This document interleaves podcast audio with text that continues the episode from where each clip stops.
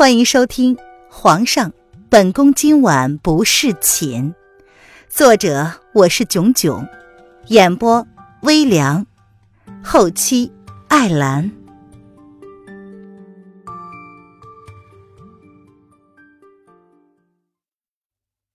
第七十章：十年的自由。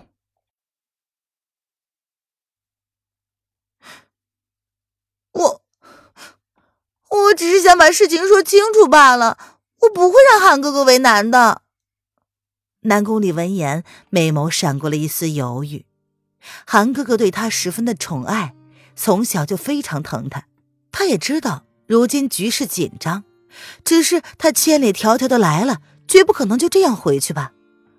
难道郡主看不出来，七殿下对郡主无心，根本就不曾将郡主放在眼里吗？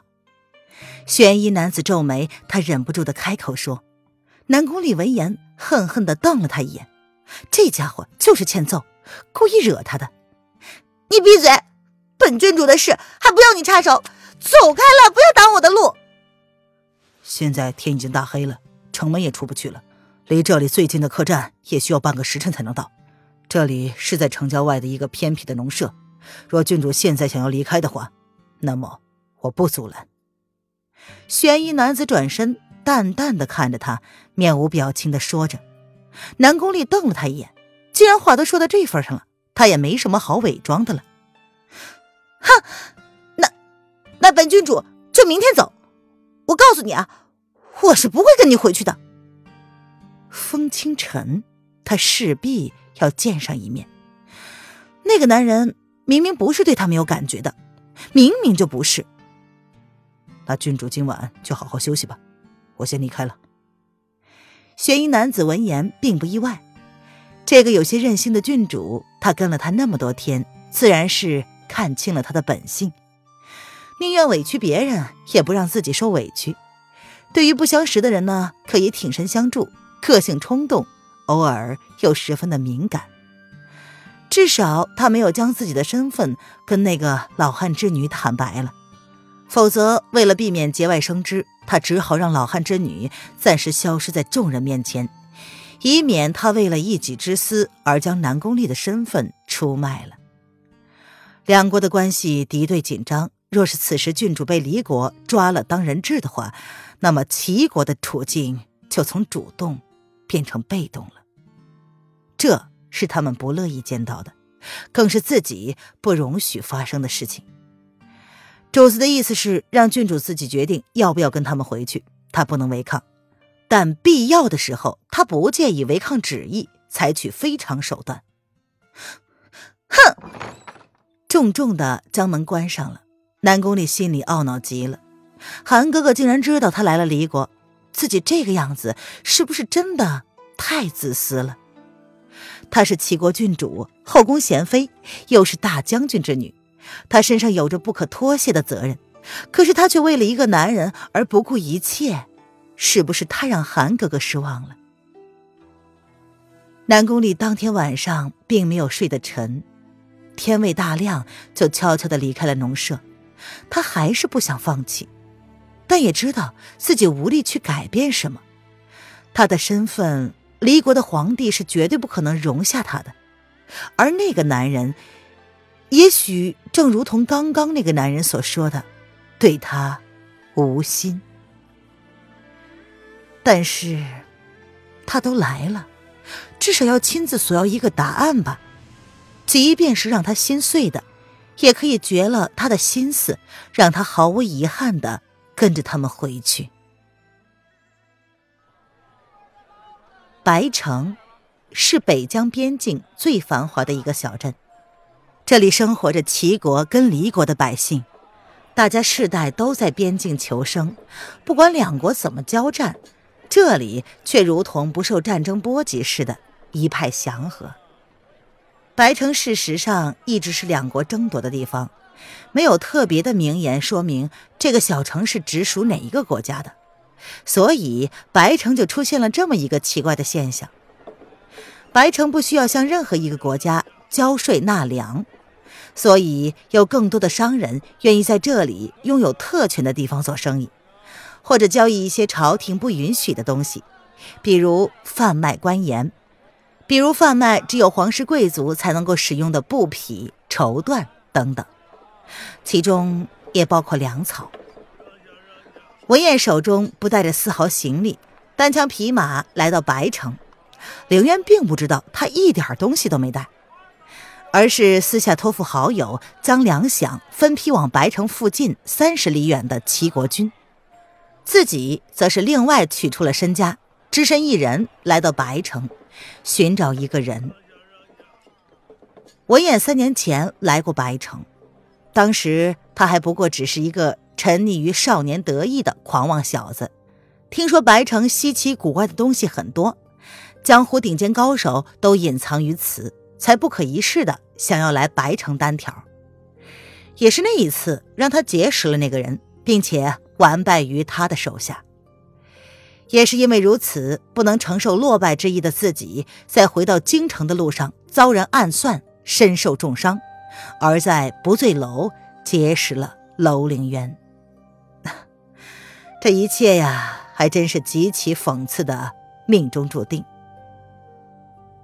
记得当年他败在那个人手下的时候，那人淡淡的说：“你心态浮躁，功力也永远无法再上一层，除非你将自己的脾气升华至另外的一个境界，到时候你再来找我。”三年过去了，他也不知道自己的心境是否已经升华。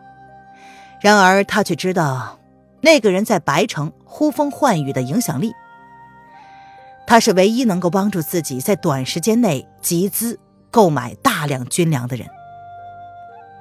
三年前，他为了求一个胜负；三年后，他却因为一个国家的百姓而来找他。这算不算是一种升华呢？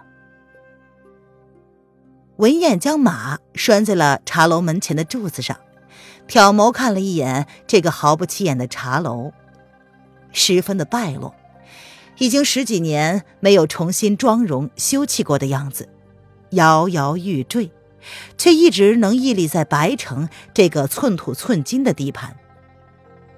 茶楼里面只有一个正在打盹的小二，见文彦进来也不搭理，只是百无聊赖的擦了擦茶壶。一脸的困意，文彦勾唇，无声的笑了笑，并不介意店小二的失礼。这个茶楼啊，本身开着也不是为了做生意。文燕直接上了二楼。当年他大闹茶楼而毁坏的栏杆，依旧是维持着那个破烂的样子，好像一不小心就会双手一空，重心不稳，摔下楼来似的。上了二楼。文燕一眼就找到了他要找的人，一个穿灰色长袍、坐在楼台悠悠喝着茶水的男人。文言不请自来的在男人对面坐了下来，也不看男人一眼，给自己倒了一杯茶。当年的年少气盛，如今沉淀为一个成熟稳重的男人，即便少了那个头衔，也可以在自己的世界里闯出一片天。你来了。那个男人三十岁左右，长相普通耐看，唇瓣总是含着笑，一脸兴味的看着文彦，似乎十分惊讶于他的变化，也似乎在感叹似的。嗯，文燕淡淡的点头，这才抬起头来看着眼前这一个一点变化都没有的男人。依旧是来挑战的。男人唇瓣笑意深深，那只修长莹润的手一点都不像是习武之人的手。他举着茶杯，动作优雅，更像是一个世外高人，隐于这闹市之中，依旧如同置身于淡然幽静一般。不，晚辈是有事情要求前辈帮忙。文彦沉默了片刻。才开口，淡淡的说道，一双眸子与男人对视着。您现在收听的是由微凉演播的《皇上，本宫今晚不侍寝》。更多微凉免费小说，请关注微凉微信公众号“微凉有爱”。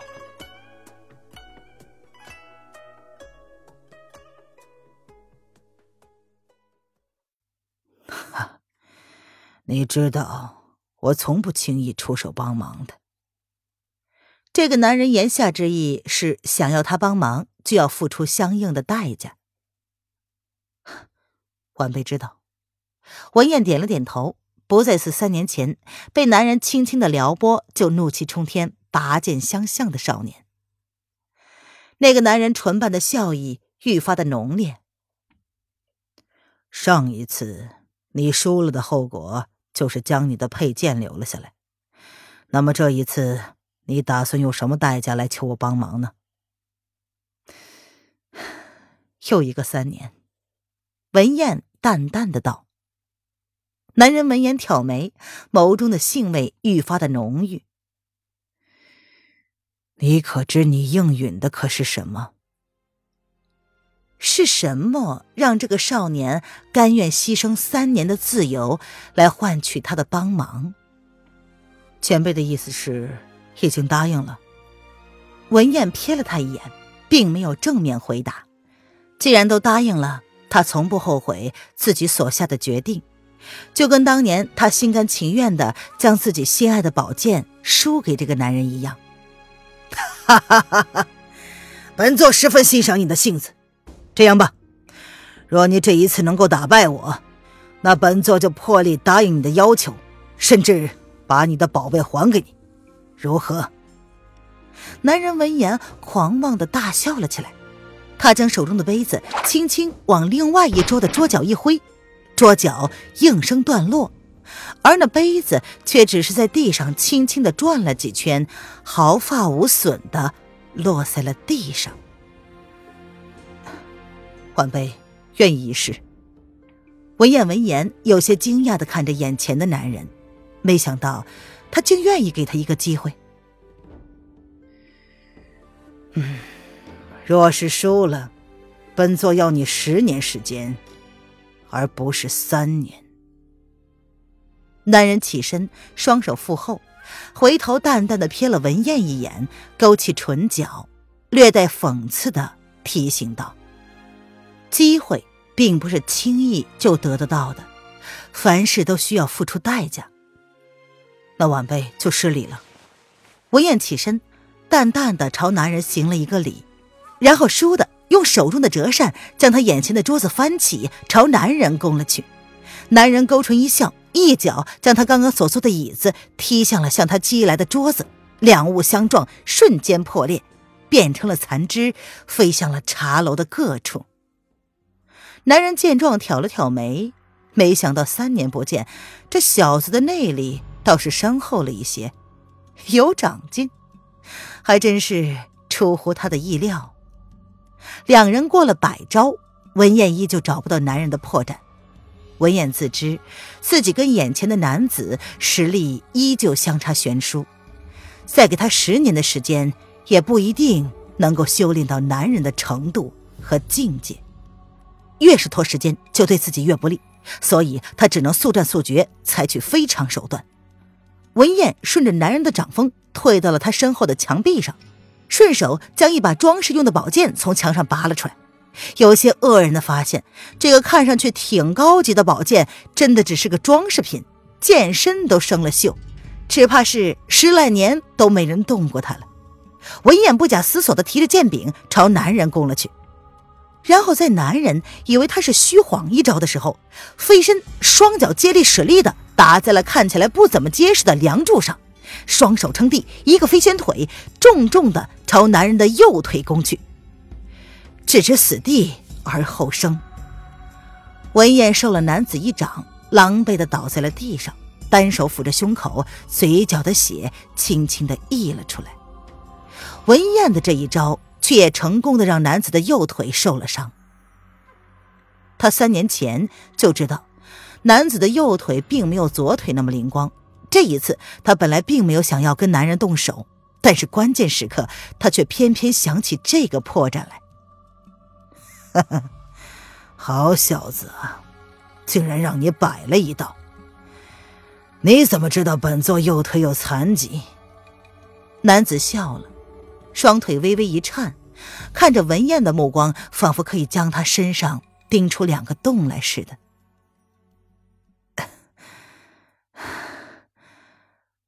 三年前我就发现了，只不过此等卑劣的手段不屑使用罢了。文燕受了内伤，却依旧勉强忍着胸口的痛意，淡淡的说道：“很好，本座就知道你有朝一日会是一个能够跟本座并驾齐驱的人物。如今看来。”本座果然没有看错人，哈哈哈哈！说吧，你要本座帮你什么？男子愿赌服输。虽然文燕的伤势明显更重，但是他知道，一个二十出头的男子有这等的能力，日后定然会超过他。晚辈需要五十万的粮草，晚辈知道。在这白城之内，只有前辈可以做到在短时间内集齐这个数目，所以才来请前辈帮忙。文燕轻轻的拭去了嘴角的鲜血，从怀中掏出了一张银票，一个用力送到了男子的手中。哈，原来是冲着齐国跟离国的这场战争而来的，没想到你小子竟也当上了朝廷的走狗。男子闻言，讽刺的一笑，他挑眉看了看手中这个价值不菲的银票，只怕可以买下的是一百万的粮草了。这小子却只要五十万。文燕闻言，淡淡的笑了，他并没有替自己解释：“啊，国家兴亡，匹夫有责，晚辈是七国成名，守军庇护，忠君之事罢了。”他向来不是一个对每件事情都要解释的人，也不在乎外人对他的看法。他只希望守护着自己在乎的东西。男子突然身形一动，从文燕怀中掏出了一张干净的手帕，然后举在手中，邪邪的笑了起来：“ 哈哈哈哈为了女人，这么普通的东西竟然放在身上？那是晚辈的东西。”还请前辈归还。文燕见到自己的东西被人拿走了，微微的皱眉，但是也并未动怒，只是淡淡的朝男人伸出了不染着鲜血的那只手。那是某个总不给他好脸色的丫头丢给他的，他也不知怎的就留在身上，一直未用。哈哈哈哈！英雄难过美人关，原来如此。男人见状，放声大笑，也没有刁难文燕，爽快的将手帕丢给了文燕，随即从怀中掏出了一瓶药罐子，又丢在了文燕的身上，便负手而去。多谢前辈成全。文燕看了看手帕，确认他并没有弄脏之后，便随手放回了怀中，捡起男人丢给他的药瓶，轻轻打开，放到鼻前，轻轻一嗅。眸中闪过了惊讶，这可是治疗内伤的好东西，千金难买。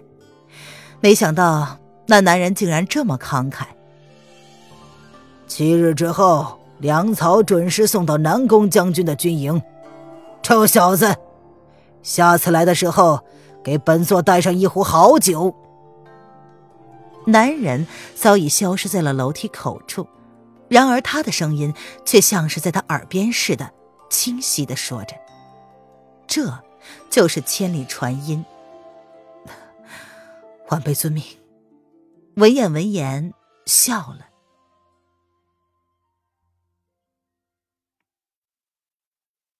本集音频完，感谢您的收听。